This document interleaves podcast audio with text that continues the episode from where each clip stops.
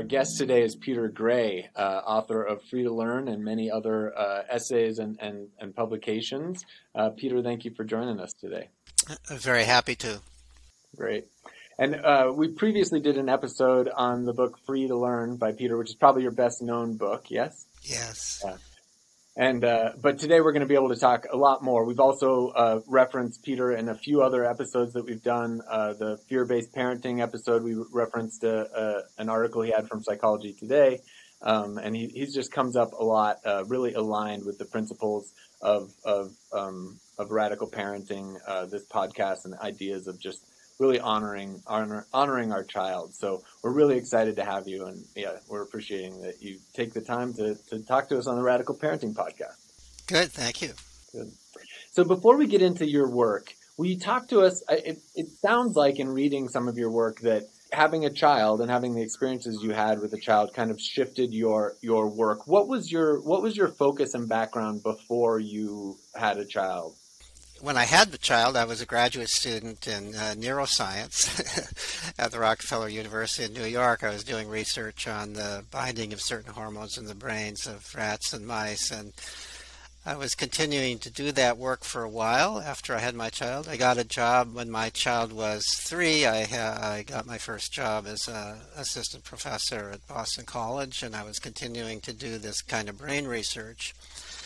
And um, it wasn't until my son turned nine and uh, he had been protesting about school, he had been really rebelling about school, uh, that I got necessarily involved in questions about education and alternatives because he was clearly not going to do regular school. He was just, he had made up his mind about that in a way that left us with no choice. And so when he was nine years old, I um, we discovered the Sudbury Valley School, and he enrolled there, a radically alternative school, and um, ultimately that changed my career. I began to look into how that school works. Um, initially, at least in part, as a concerned father, you know, as uh, he's going to this really strange school that doesn't look like a school at all in most ways. Um, I got concerned. Uh, I was happy that he was happy there,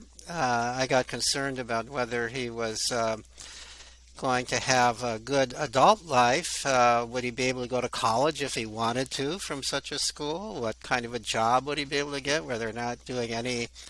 They're not in, they're not enforcing any academic training at all. They don't do testing. They don't even offer classes. Uh, your learn the way you learn is up to you really radically different. Uh, the school had already been in existence for uh, about 14, 15 years at the time that um, he enrolled. And I ended up doing a study of the graduates of the school to find out, uh, to answer my questions as a father. And I ended up publishing the study in the American Journal of Education, which was an entirely different journal from where I was used to publishing.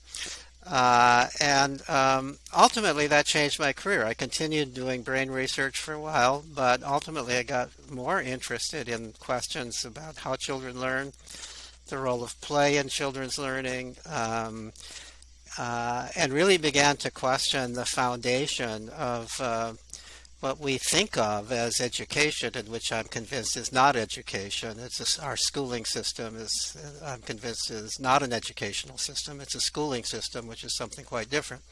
And, and how has your background in neuroscience helped inform uh, this work? Yeah, I mean, I'm fundamentally a biologist, and so, and I still consider myself fundamentally a biologist, even though I've been working in a department of psychology and neuroscience. Um, but I, um, so I think biologically, and that's why I talk about the biological foundations for children's education. I think about, I, I, um, I label myself as an evolutionary psychologist as well as a developmental psychologist. An evolutionary psychologist means that I'm interested in looking at human behavior from a Darwinian perspective. Uh, the idea that we have a certain human nature, that there's certain characteristics of us, or certain instincts, certain drives that came about by natural selection um, to serve useful purposes. And so this is how I look at education. I think of, I talk about the educative instincts or the educative drives that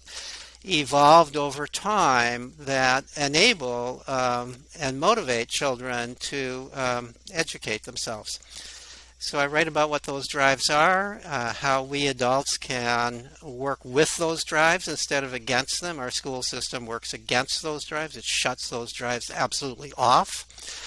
Uh, and um, and I think the reason that a school like Sudbury Valley, where my son ultimately went, um, and why self-directed education in general works, is because it's a it's an approach to education that allows children to use their natural ways of educating themselves rather than shutting those off and then using coercion rewards and punishments as the motivating force. Will you give us a couple examples? I mean, movement is is a clear one. Uh, what what are some other kind of the ways that you think the school works against the natural, evolved kind of learning styles? Well, well, I have to first say what are the natural evolved learning mechanisms. So curiosity is number one, right? Children are curious. They come into the world absolutely curious. Every child is curious. There's no such thing as a non curious child except one who has very serious brain damage. Children are curious from the moment they're born. They're already exploring the world. The reason you have to baby proof your house is because your child, your baby wants to explore everything, get into everything, poke those fingers or whatever into the light sockets to see what happens, right? Drop things on the floor to see what happens. The children are constantly, as soon as they can move, they're moving around to explore things. That's why they're moving. So they're exploring the world in every single way they can and think of how much they learn before they ever start school through their own self exploration. So curiosity is the main educative instinct. The second educative instinct that I talk about, and the one that I focus probably most of my writing on, is play, playfulness.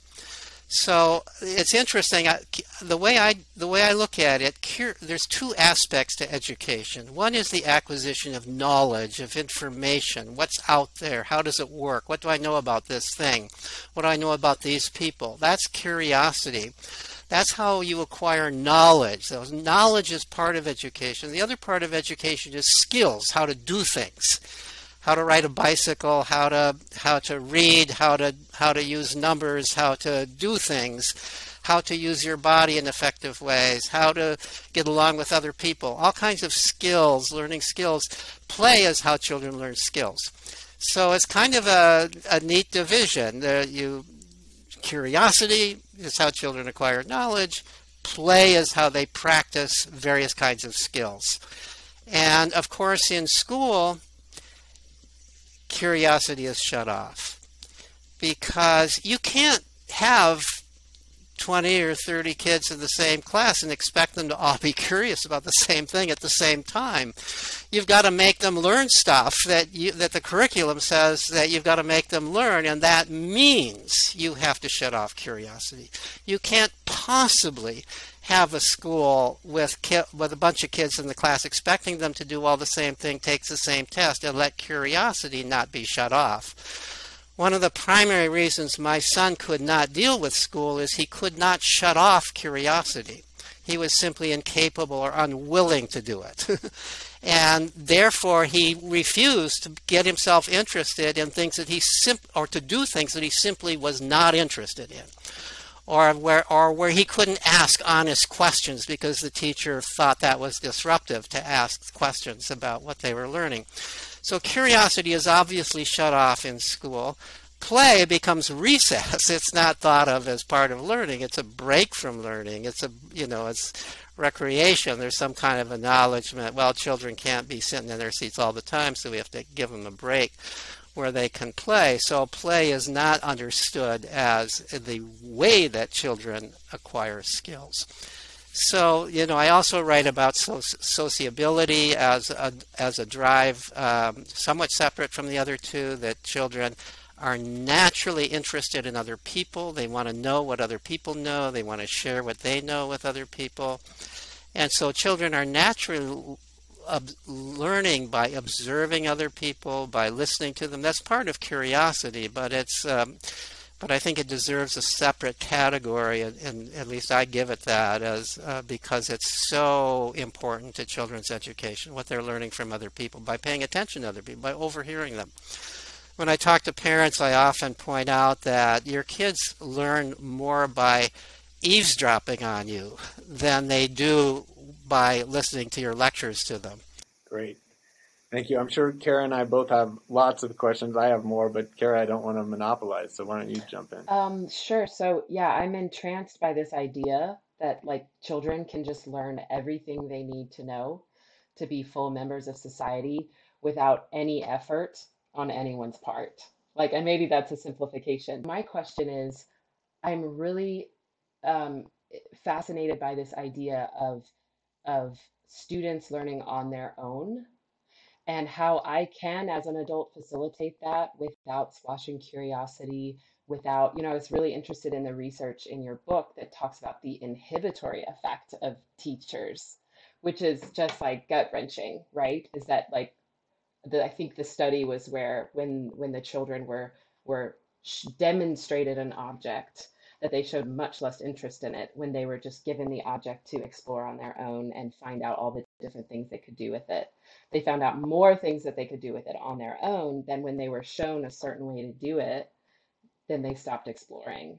And so, you know, as as a as a parent and as a teacher, you know, that's like a bombshell, really. And um I so I'm I'm interested in like can we do a better job facilitating learning without like just completely starting from scratch and doing all, you know, uh, destroy, you know, like taking, dismantling the whole education system. What do you think about that? Yeah, well, there's a lot in what you've just said. And uh, so let me start with your statement about without any effort on anyone's part. I need to correct okay. that. yeah, Children are putting in enormous effort into their learning. Mm. It's self motivated effort. Watch any little child, and they are exerting lots of effort. It's not like the learning just happens passively to them, they are actively exploring, they are creating situations, they're getting themselves into problems to be solved, and so on and so forth. Children learn by doing, and they're constantly doing.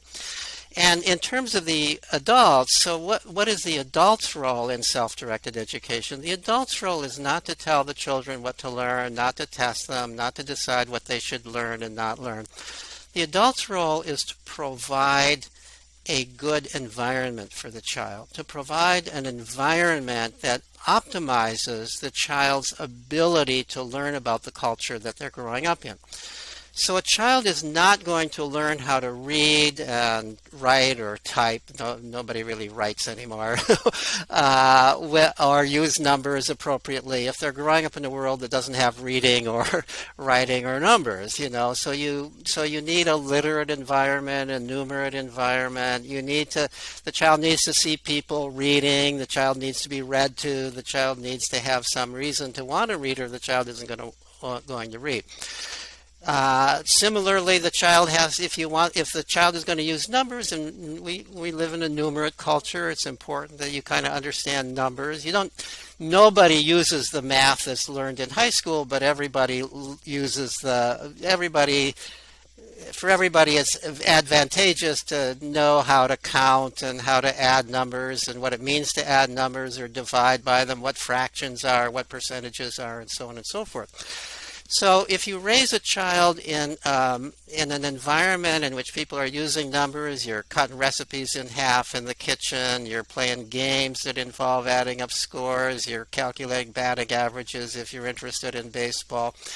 If you're growing up in the world as most people do, where numbers are being used, then children are going to learn how to use numbers. You don't have to teach them to use numbers, they'll learn how to use them. So that's the challenge. Uh, if you are uh, for a school like the Sudbury Valley School and the many other schools now that are modeled after Sudbury Valley, or the Agile Learning Centers or Liberated Learning Centers, there's various categories of schools designed for self directed education. The challenge for them is to provide a rich environment for children to learn. That means an environment where there's lots of other children of across an age span because children learn more from other children, especially children who are different in age from them, than they do from adults in general. They're more motivated to learn from other children. Uh, throughout the history of humanity, children interacted with other children much more than with adults and learned and learned in that process. They're designed to pay attention. Little kids are fascinated by what older kids do, and they want to be able to do those things. And they learn when they're playing with older kids and so on. So an age mixed environment is part of it. Lots of opportunity to interact with other kids um, a number of adults who are, the way I put it, who are helpers, not judges.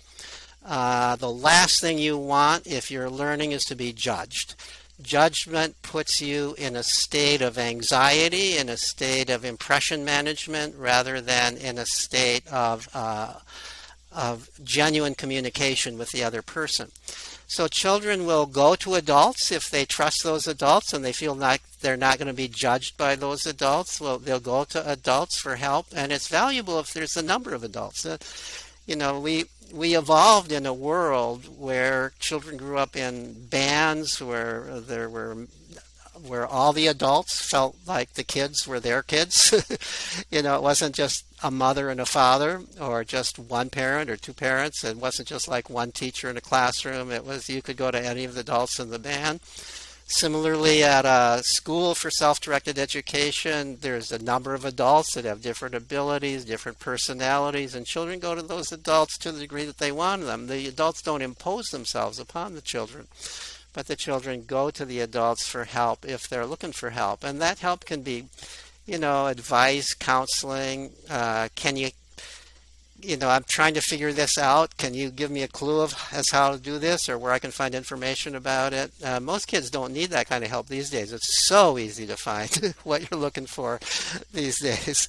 But um, in the past, that was more important than it is, and to some degree, it's still valuable. So, uh, so in short, what adults do is they provide the conditions.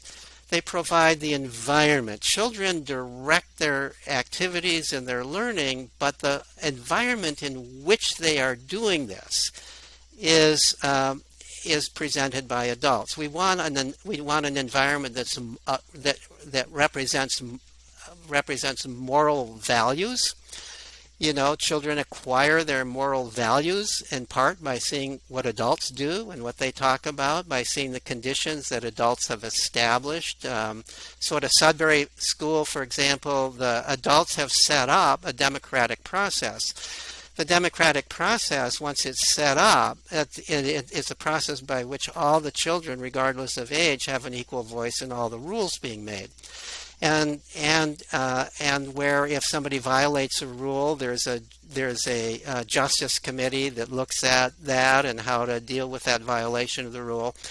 This is a kind of democratic moral environment that is set up initially by the adults who've established the school. Once it's going, it's run by the kids and the adults together, but it wouldn't happen just spontaneously without adults having uh, established this as part of the mm-hmm. school. Yeah, thank you. Yeah. And so, in providing this rich learning environment, what do you think about um, the Montessori kind of idea of providing materials that are like specially designed to you know, where children just learn through the process of interacting with them. Yeah, uh, Maria Montessori um, developed her ideas working with um, with children who had um, disorders of various types, brain disorders. And she was concerned that those children were not developing uh, the certain kinds of skills uh, wouldn't develop them naturally, and so she developed a set of toys and and uh, play uh, work, as she called it, um, that uh, was prescribed by the adults because the children, um, in her opinion, and probably she was right with the group of children she was working with. Uh, could benefit by having those particular kinds of toys she actually one of the realms in which ways in which I disagree with Maria Montessori, especially if we're talking about normal children, is that she actually discouraged fantasy play. And I think fantasy play is extraordinarily important to children's development. So she developed these kind of toys. She was interested in constructive play, where you're kind of using your brain in certain kinds of ways to do that.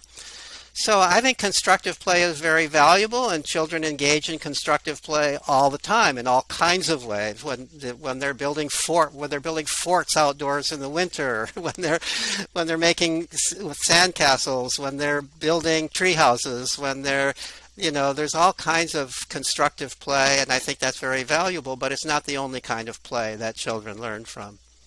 And I I don't think that most children need those particular kinds of blocks. And and moreover, it's not really play if you are setting it up and you have an agenda in mind. You want the children to learn a particular lesson. The thing, if you're going to be involved in self directed learning, you can't be you can't have your heart set on these children are in some period of time going to learn the particular things that I, the adult, have decided they should learn. They're not even going to learn to read by anybody's schedule. They will all learn to read. I have yet to find somebody in self directed education that did not learn to read. They all learn to read, including those who were diagnosed with, a, with, with dyslexia when they were in public school. Once they're in self directed learning, they all learn to read.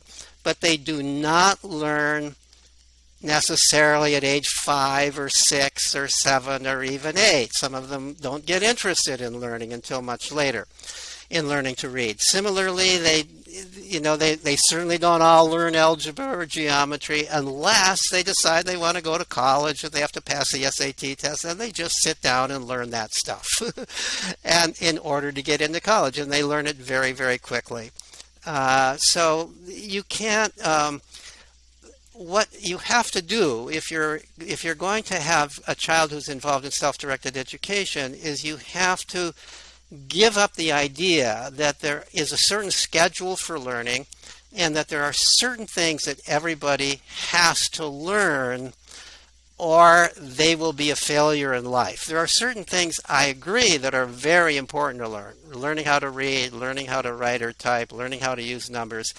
I have yet to see a student in self directed education who doesn't learn those things. Not because anybody's making them learn it, because they're then they're just learning it because they're growing up in a world where these things are important. And children by nature learn what's important to the culture that they're growing up in. So, Peter, so let's just say that in the self-directed learning environment, there's a bell curve, and some kids do end up learning to read because they get super curious at three or four or five. Some kids much later. Um, you said you've never seen someone that doesn't learn to read, including kids who might be diagnosed with dyslexia. What is kind of the what is kind of the tail end? maybe maybe a little afraid to say it, but what is the tail end of that curve in terms of later ages? And what would you do if you were a parent of a child in that later later um, tail end of the bell. Yeah, it's interesting. I did a little sort of informal study, actually, kind of two informal studies of learning to read, addressing that question exactly. One was quite a number of years ago. It was really some of my undergraduates who did the study under my direction, where we identified kids at the Sudbury Valley School who entered the school unable to read and then at some point learned to read. And by interviewing them, by interviewing their parents and the staff members, developed a little story about each one's learning to read. In that study, the latest reader was, if I remember right, 14.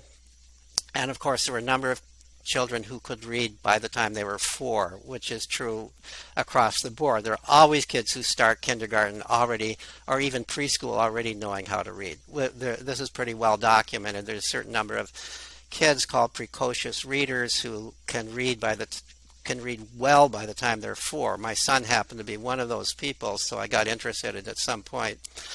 And the um, and it's very interesting to note that those early readers, there's actually been research done on them, and almost across the board, they're not taught to read.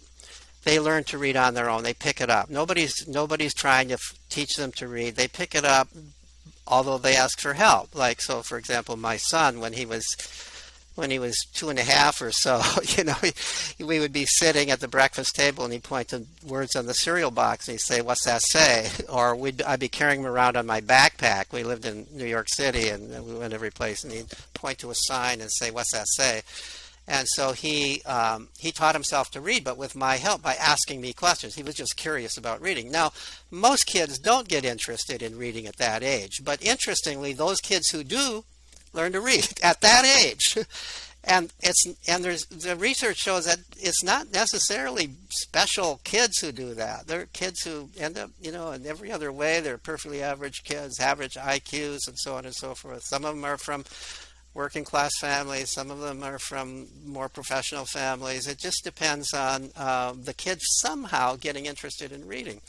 So I, th- I think the variable is when are you interested in reading? And some kids aren't interested in reading until much later. So there are kids who they're they're outdoors kids. They're art, artistic types. They're doing all kinds of fascinating things. They don't need to read, at some point, though, everybody decides it's worthwhile reading. Now, it, it later did a study using my Psychology Today blog, uh, asking readers to tell me because there's a lot of my readers who uh, are unschoolers, so they don't send their children to school, they don't give them a curriculum at home, they allow their children to follow their own interests. So I asked these, I asked people who are unschoolers to tell me the story about their children learning to read, and again, it was sort of in that same range, anywhere from 3 to 14, I think, was the oldest there. I've since discovered one person who told me, if I can believe him, that he didn't learn how to read until he was 18. He told me that he had been a student at a school for self directed education, had no interest in reading, left the school, and then decided after leaving the school at age 17 or 18 that he wanted to go to college. so he said, Well, I guess I'm going to have to learn how to read. I certainly can't go to college unable to read. So he learned how to read and went to college and became a philosophy major. He reads books that are way beyond in terms of complexity what I'd be comfortable reading. So you can learn to read anytime. At 18, I think is really weird. I, it's it's uh, it's the unusual person. You almost have to prevent yourself from learning how to read to go that long without learning how to read. This young man apparently did that, but he had no difficulty learning how to read when when he decided it was important. I'll also tell you another little story I heard from a mom that uh, has with her unschooled kid who reached the age of, I guess it would be eight or nine, without knowing how to read. And then the child said, uh, I want to go to regular school next year. And of course, it, of course, if you believe in self-directed education, the child wants to go to school. You don't prevent them from going to school. But the mom said, "Well, how can you go to school? You know, you would be in I forget what she said, maybe third grade, uh, and by third grade, everybody has to know how to read. How can you go to How can you go to school? You you know, they'd put you with the babies." If you can't read. So he said, well, I'll learn how to read. And he learned how to read, you know, in a month or two, and then went to third grade and did fine. So all these things that we worry so much about, we don't have to worry about them. In fact, our worrying about them, our fussing over them, our tedious ways of teaching them, our testing of them, this makes it hard. This is why it's hard for children, because we're we're putting them in a state of anxiety about it. We're acting as if this is so difficult. We're making it slow. We're forcing them to do it our way rather than let them figure out their way of doing it. We take what is pretty easy, learning how to read, and we make it difficult. I mean, think of it. Think of it. Children, all children, unless they've got serious brain damage, learn their native language with no help. That is way more difficult than learning how to read. Learning how to read, it's a 26 letter code. It's nothing compared to learning the entire language from scratch. Children are brilliant at learning when they're allowed to do it their own way. Can you imagine the learning disorders we would have if we started teaching children their native language instead of letting them learn it in their own natural way? Well, that's what we've done with learning how to read. Thank you. And you're speaking to two people who kind of already agree with you in the in these ideas, um, but it still seems to me to be really far from mainstream. I don't know if that's if that's your your perception of the of the world or if it's even moving in this direction. I have an 18 month old son who is his mother is already very worried about his speech delays and, and everything. And and while I'm not opposed to the help that he's getting from specialists, um, uh, I do worry about just the anxiety around around any of it.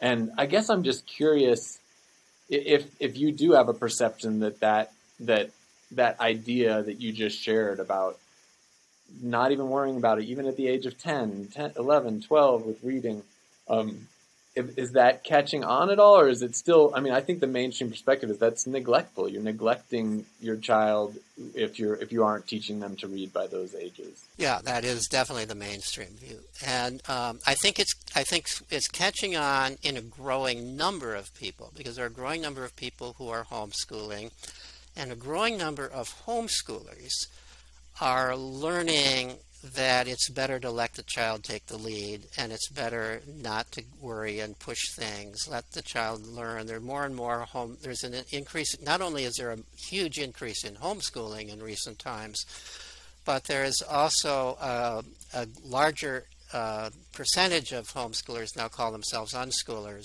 and are allowing children to take the lead. And so, and there's more being written about it. It's not just me. There's a, a book by Harriet Pattison on, um, she did a study of how homeschooling children learn to read, and again pointing out the huge range in age and the fact that those kids who learn to read late end up being just as good readers uh, as those who learn early. There's no difficulty, no problem with learning to read late, uh, and so on. So, so the evidence is becoming greater, and those people who are paying attention to the evidence are becoming convinced. But the great majority of people involved with schools, and obviously the great majority of parents, are completely unaware of this evidence. Mm.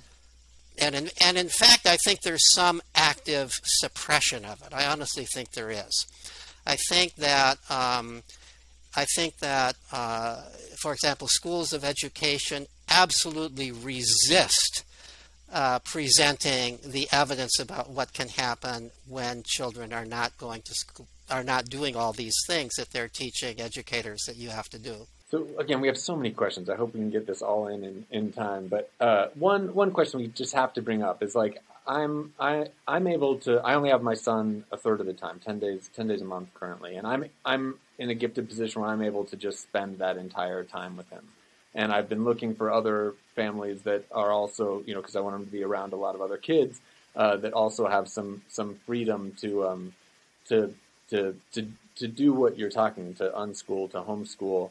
Um, how have you seen this be accessible to, to low income, less privileged families? All right. Well, f- first of all, um, of course, uh, there's degrees of low income, but um, there are a couple of studies that I've come across of uh, the average income of people who are unschooling families is actually the median income is less than the median income for uh, the population as a whole. So you certainly don't have to be wealthy to do this. uh, there's um, there's a huge movement among African American families for homeschooling, and within that, there's a contingent uh, advocating uh, self-directed education within homeschooling. There are some Sudbury Valley, the school I studied doesn't do this, but many of the schools modeled after Sudbury Valley have sliding uh, tuition scales including down to no tuition at all for people who can't afford it. We're working through the Alliance for Self Directed Education and other ways to try to develop scholarship programs and so on. But there are schools that will take and have taken families from poverty uh, into a school like the Sudbury Valley School. I think that this kind of education is especially important for children from uh, so called deprived families, economically deprived families. And the reason I think so is it's obvious that the regular school system is failing them even more than they are failing uh, kids from middle class and above families.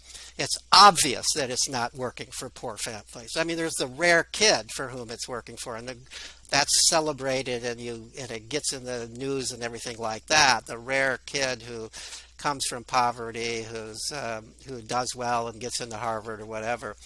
But the vast majority of kids from poverty are doing far more poorly and have less of a future than uh, the wealthier kids who are going to public and typical uh, private schools.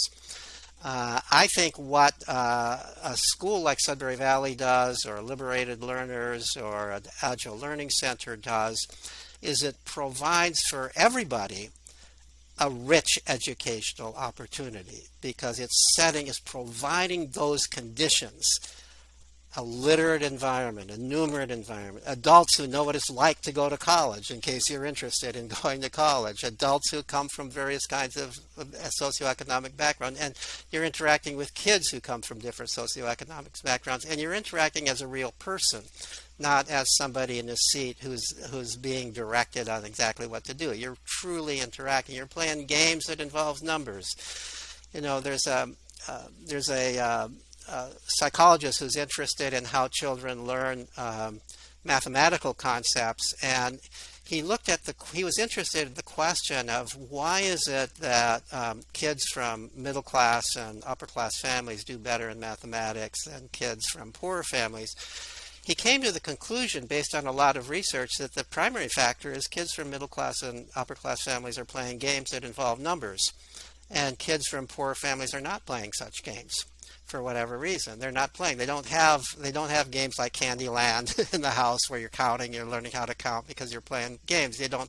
They're not playing card games that involve numbers with. Um, and so and uh, so they're not um, they're not picking they're not picking up the basics because they're not playing in the same way. So it's an interesting. I don't know if he's right on that, but he presented a certain amount of evidence suggesting that that was true. To the degree that that kind of thing is true, that's remedied you go to a school like Sudbury Valley, you're playing those kinds of games because that's what the kids are doing. Most parents, what they most want for their kids is for them to have joy, for them to have a joyful, fulfilling life. And I think we get caught up in wanting them to read and achieve and do algebra because we think that that having those skills leads to more ease and more success and more joy in in their life. And for me, I think that the that the psychological impact of not being pressured and not being coerced and having having the self confidence and the self direction and the and and the the yeah ma- mainly self confidence that comes from from letting my child be free and just accepting wherever they're at and even if they're a little behind in reading or math. For me the psychological benefit and the other kind of like personality outcomes of taking the approach that you're kind of promoting is worth it. And I would want to provide, I would want to pursue it even if it meant academically they would be behind. Because for me, it would lead to a more joyful, fulfilling life. To just to be someone who's an independent thinker, to to be someone who is who is confident and just like zen rather than like stressed and anxious about keeping up with the Joneses or whatever. But I think your research and your stance is that it's not even a sacrifice in the academic realm. Is that is that correct? Yeah, I, that is correct. And so let me let me make a number of comments on what you said. There's a lot in what you've said. Um, the first point I want to make is is you're absolutely right. When you come down to it, when you really ask parents, when you say, "I think about it, think about it, think about what do you honestly want for your child," stop and think about it what people will say, I want my child to be a good person. I want my child to be happy. I want my child to make a living. I want my child to be the kind of person who's a good neighbor, and if they're a parent, to be a good parent. This is what people want. People want their child to grow up happy, living a meaningful life, satisfied, and they want them to be good. They want them to be immoral people. And so I define education in the following way. And this is why I say schools are not institutions for education. I define education as everything that you learn that enables you to live a satisfying, meaningful, and moral life. Everything that you learn that allows you to do that. Now, I think when any of us thinks about our own life, and I hope we're all, I hope the three of us are all living what we think of as satisfying, meaningful, and moral lives.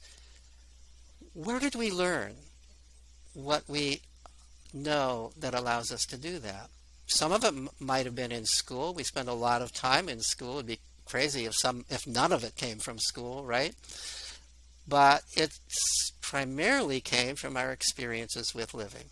It primarily came with in our interactions, our free interactions with other people, our interactions with the community, our our uh, opportunities to explore and figure and find out what we really like to do, as opposed to what we're being required to do. And so the uh, so how do you how do you devise an educational system that allows people to become educated by this definition? And I honestly think that when when most parents think about it, that's what they want. They want their child to live a meaningful. I don't know any parent who, after thought, would say the most important thing to me is that my child make it into Stanford. You know, and yet we have parents who will cheat and lie and, and bribe in order to get their kid into Stanford. you know, why? It's because they're ignorant. It's because they're ignorant. It's not because they're bad parents, it's because they're ignorant parents. They don't realize that going to Stanford has nothing to do with whether you're going to live a satisfying and meaningful and happy life. There are as many unhappy graduates of Stanford or Harvard as there are of any place else. And even by the, even amazingly, this has even surprised me. There are now two research studies showing, even by the conventional measure of how much money you make at age 40, once you control for background factors like the socioeconomic class that you're coming from, there's no advantage to going to Harvard or Stanford or any of those other schools. It truly isn't. We're all deluded in thinking that there's an advantage. There's actually research by well qualified mathematicians and, and, and econo- economists where if you match for background factors, there's no advantage even by the convention, let alone by happiness. There also, I think, every parent should be aware of the work of Suniya Luthar. She uh, she was some years ago. She was studying um, the effects of what she believed were the effects of poverty on um, adolescent uh, problems. So she was looking at depression and anxiety and substance abuse among poor uh, inner city kids um, in New York she was at that time a professor at Teachers College at Columbia University, and um, attributing what she was observing to poverty. And then somebody raised the question, well, uh, how do you know it's poverty? What's your control group? You know, how, what if you haven't studied uh, anybody other than poor kids? so then she did a study of kids who were in the wealthiest suburbs of New York, in the in the Westchester County, uh, and she found that the rates of anxiety, depression, and substance abuse among high school children there was greater than among the poor kids in the city. Greater. and then she, so while for a while she was writing about the problems of wealth, and then she realized it's not wealth, it is the high pressure schooling because even those kids who are not wealthy who are going to those same schools they're also suffering from all of this. They are getting anxious they're getting depressed because of the achievement pressure that's on them all the time and the feeling that they're being measured by their accomplishments and that who they really are doesn't even matter It's that kind of pressure. And that's the pressure that parents put on their kids when they're trying to get them into Harvard and Stanford and so on. I did a blog post on her research recently, and one can you can find it by looking at my Psychology Today blog. But it's really quite groundbreaking work, and it's study after study. And this follows them. It's not just that they're more depressed and anxious while in school, in high school, they continue to be more depressed and anxious when they're in college and in their careers. They're more likely to commit suicide at some point along the way. They live less happy, less meaningful lives. So you could say that they're highly educated if you define education as getting all A's. If you're defining education as I do, learning what you need to learn to live a satisfying, meaningful, and moral life, those schools are serving them very, very poorly. Yeah, I I see that a lot with my high school students. um, even in my small town, you know, a lot of my private violin and viola students are these really high achieving um, kids who take all the AP classes and play sports and do every other thing. And, uh, you know, they come to their lessons and they cry because they're so stressed out about their tests or their exams or their AP this or that. You know, since I, I play classical music and teach classical music. And um, I, I do I think it's such a sad thing that that in classical music in particular, more than any other kind of music, we get this achievement pressure. We play music because it adds beauty and value and meaning to our life. And it's not that anymore always. It becomes this achievement oriented thing. So, you know, I want to, I'd like to turn turn that around, we have to, like you said, provide this rich environment with where classical music is around and people who play instruments are around. One of the observations I made was music is not surprisingly a huge thing at uh, schools for self-directed education. Every one of them that I know has a soundproof music room as soon as they can afford it, because everybody, you know, there's all kinds of people playing musical instruments. There's bands. There's all kinds of, you know one of the, in my initial study of the graduates of the Sudbury Valley School, there were at least three who were professional musicians among the graduates who were good enough that they were actually making a good living as musicians. Um, one of them was a classical pianist. One was a pop star. one was uh, one was uh, playing in a military band, uh, uh a band, um, and so was uh, the what is the national primary military band? I forget what it is, but it it really is a prestigious band to get into. Yeah. So out of a rather rather small group, I mean, this was a total of ninety people. There were three of them who were doing almost stars in the musical world, and wow. um, all of them none of them had started off by taking music lessons. They just started off by fooling around with the instruments. mm. And the one who went to Ber- ended up going to Berklee uh, School of Music uh, in Boston said that what he that it was useful to him to go and kind of learn the formal terms for everything that he had discovered right while he was while he was playing on his own and figuring things out and so um, so and that's real it, knowledge, right? Like yeah, you don't know the name for it, but you understand it. Yeah, yeah exactly. And so, uh, so music, and the other thing, art is also not surprisingly a big thing. And in fact, one of my concerns when my son started the school is was well, does everybody become an artist and a musician? Do I really want to? Do I really want a starving artist living in my basement the rest of his life because he can't make a living?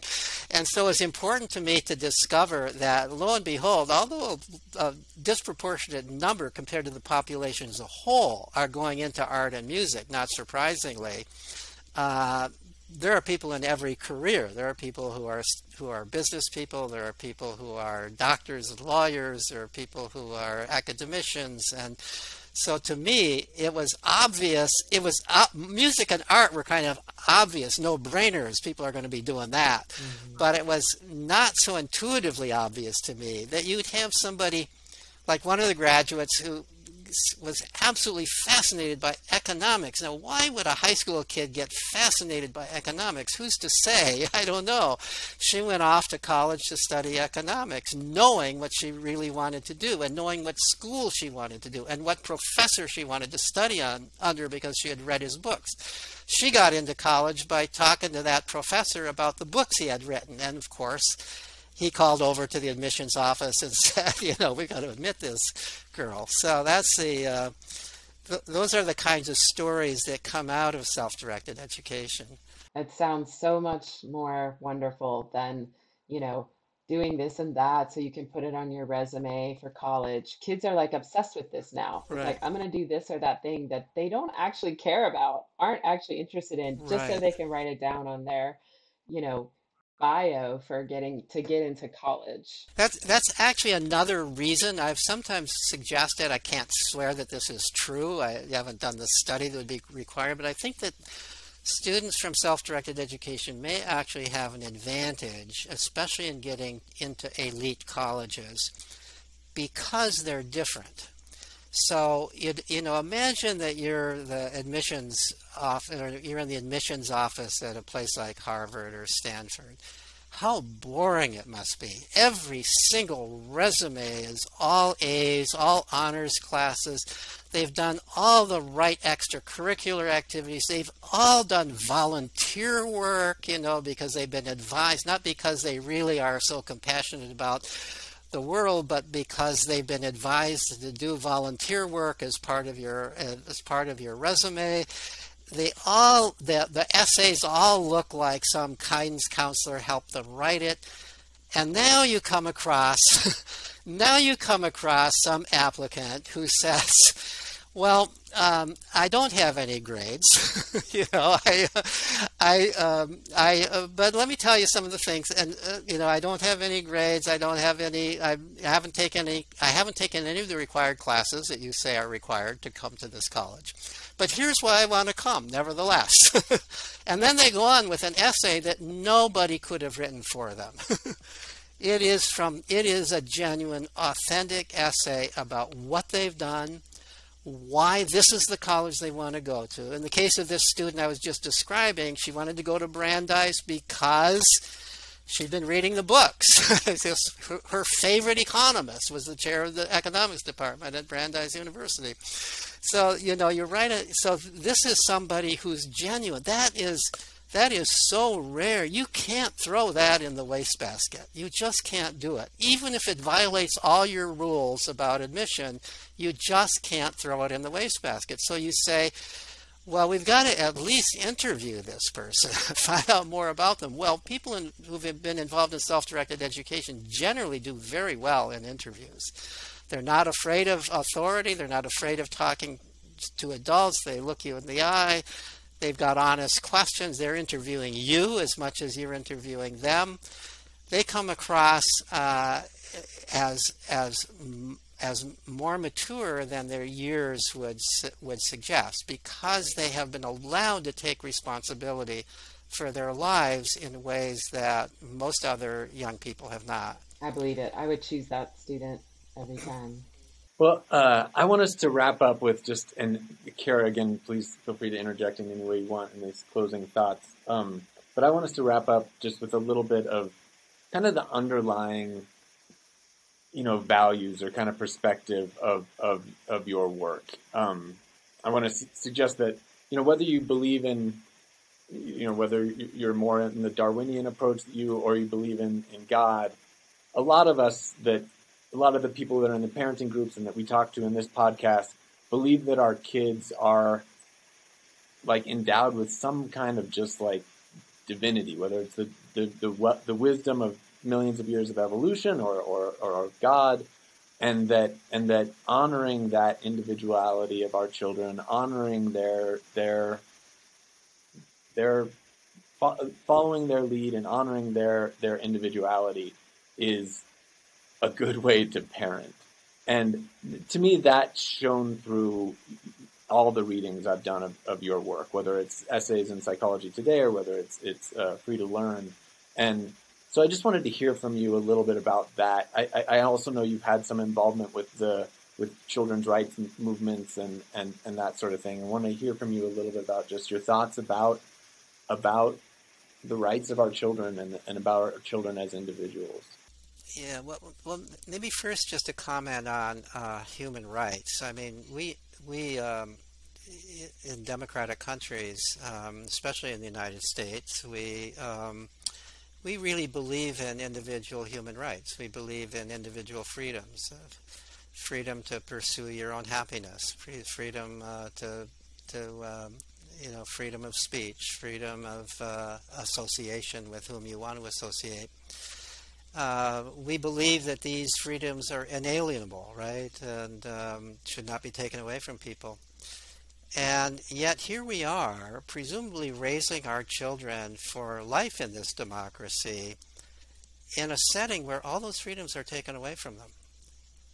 The basic freedoms that we consider to be basic human freedoms are all taken away from children in school. They don't have the right, they don't have freedom of speech in school. They don't have freedom of assembly in school. They don't have the freedom to choose their own path to happiness.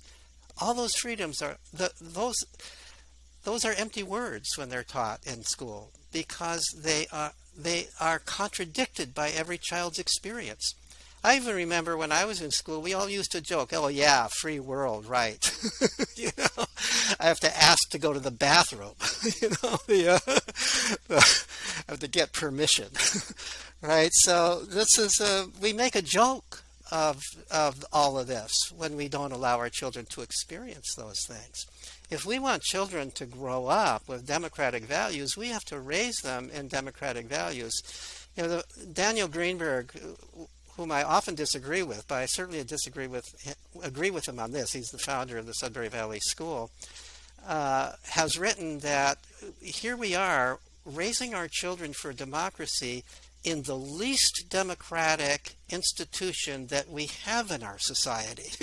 Schools are the least democratic institution that we have. There are no businesses that operate in the way that schools do. There's nobody would work at a business that operated that way. Imagine if you were in a job where you could not talk with your fellow employers, where you were constantly micromanaged, where you were constantly tested and compared and shamed if you were behind, or you were made to feel unduly proud if you were ahead of the other people working with you. How long would you stay at that job, no matter what it paid?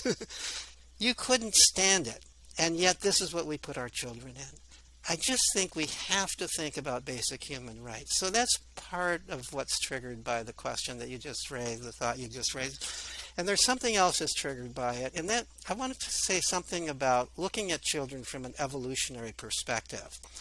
So much of our educational system is based on the old idea that children are basically blank slates. That children come into the world as kind of you know, one of the old models was they're, they're lumps of clay that we have to mold, right? That they're, they're basically these amorphous lumps of clay, and they are whatever we make them. And, it's, it's, uh, and that's not, and, and in fact, you read the early literature on schooling, um, the, not the real early literature, but the literature that comes from the uh, 19th century uh, in, into the beginning of the 20th century as schooling became uh, compulsory in the United States. Um, and that's the kind of language that one hears. From an evolutionary perspective and everything we know about human beings, that's simply not true children come into the world, first of all, there is such a thing as human nature. We all have a certain drive, certain instincts, certain inborn knowledge, just like other animals do. We're not different from other animals in that.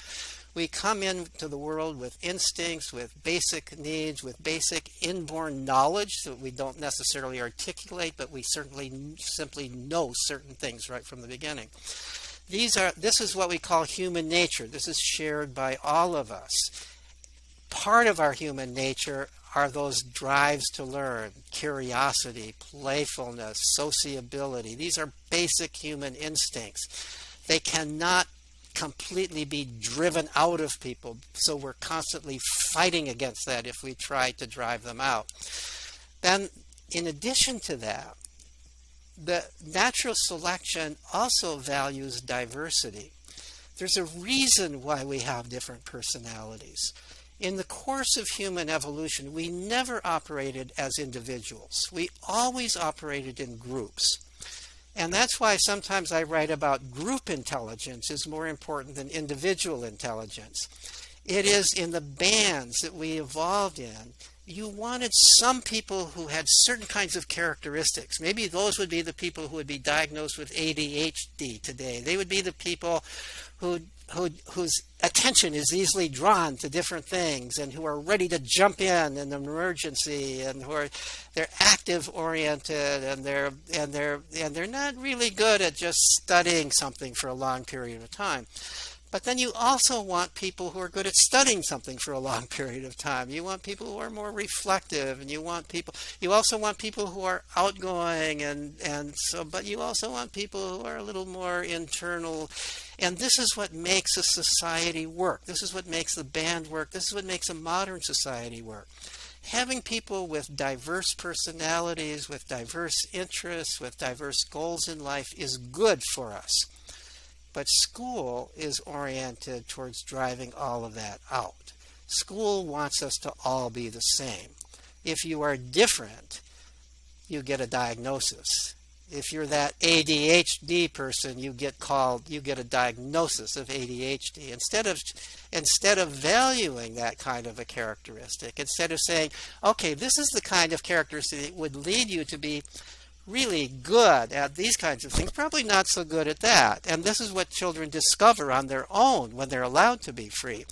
But when you're in school and everybody's supposed to be a scholar, everybody's supposed to be this kind of person, then you're fighting the individual variability in people that makes the world interesting.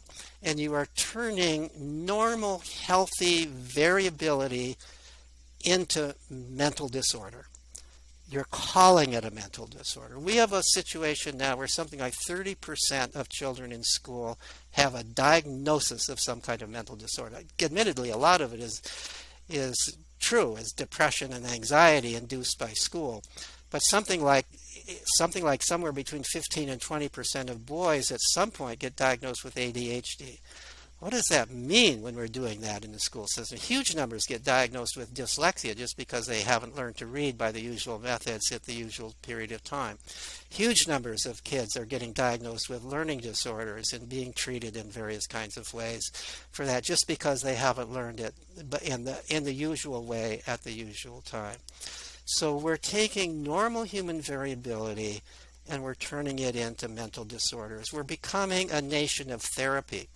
And the reason we're a nation of therapy is because we want everybody, because our school system wants everybody to be the same. And so people whose personality is different gets called a disorder, and other people who refuse to be the same or who or who or who try very hard to do all that stuff and succumb to the pressure actually do develop anxiety and depression as a result of that. And so and so and how does the school system respond? Not by changing what they're fundamentally doing, but by adding more therapists.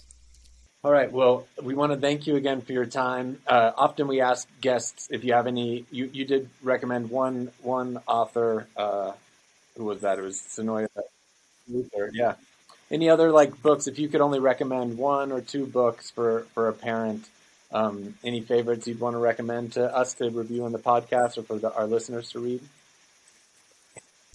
Well, for, for anybody who hasn't read it, I would recommend Lenore Skenazy's uh, Free Range Kids. Uh, she's just come out with a second edition of this classic book. Um, it was I call it a classic, even though the original book was only about 11 or 12 years ago. Uh, but she now has a new edition of Free Range Kids. Lenore and I work together uh, at the uh, through the nonprofit Let Grow, uh, working with schools actually and communities to try to bring more independence and free play into schools. So um, I would also recommend people take a look at the Let Grow website. Thank you. Yeah, and we'll link to those in our podcast notes too. All right. Well, thank you again for joining us, Peter Gray. You've been listening to the Radical Parenting Podcast. I'm Tony Shawcross. This is Kara Porval, and we were joined today by Peter Gray, author of Free to Learn and a large number of other works, including some recent ones this year, a collection of essays entitled How Children Acquire Academic Skills Without Formal Instruction, uh, Evidence That Self-Directed Education Works, The Harm of Coercive Schooling, and I think there was one other, right? Mother Nature's Pedagogy, correct? Correct, yes. So uh, please check out his work. and find it on Amazon. And uh, thank you for listening to the Radical Parenting Podcast.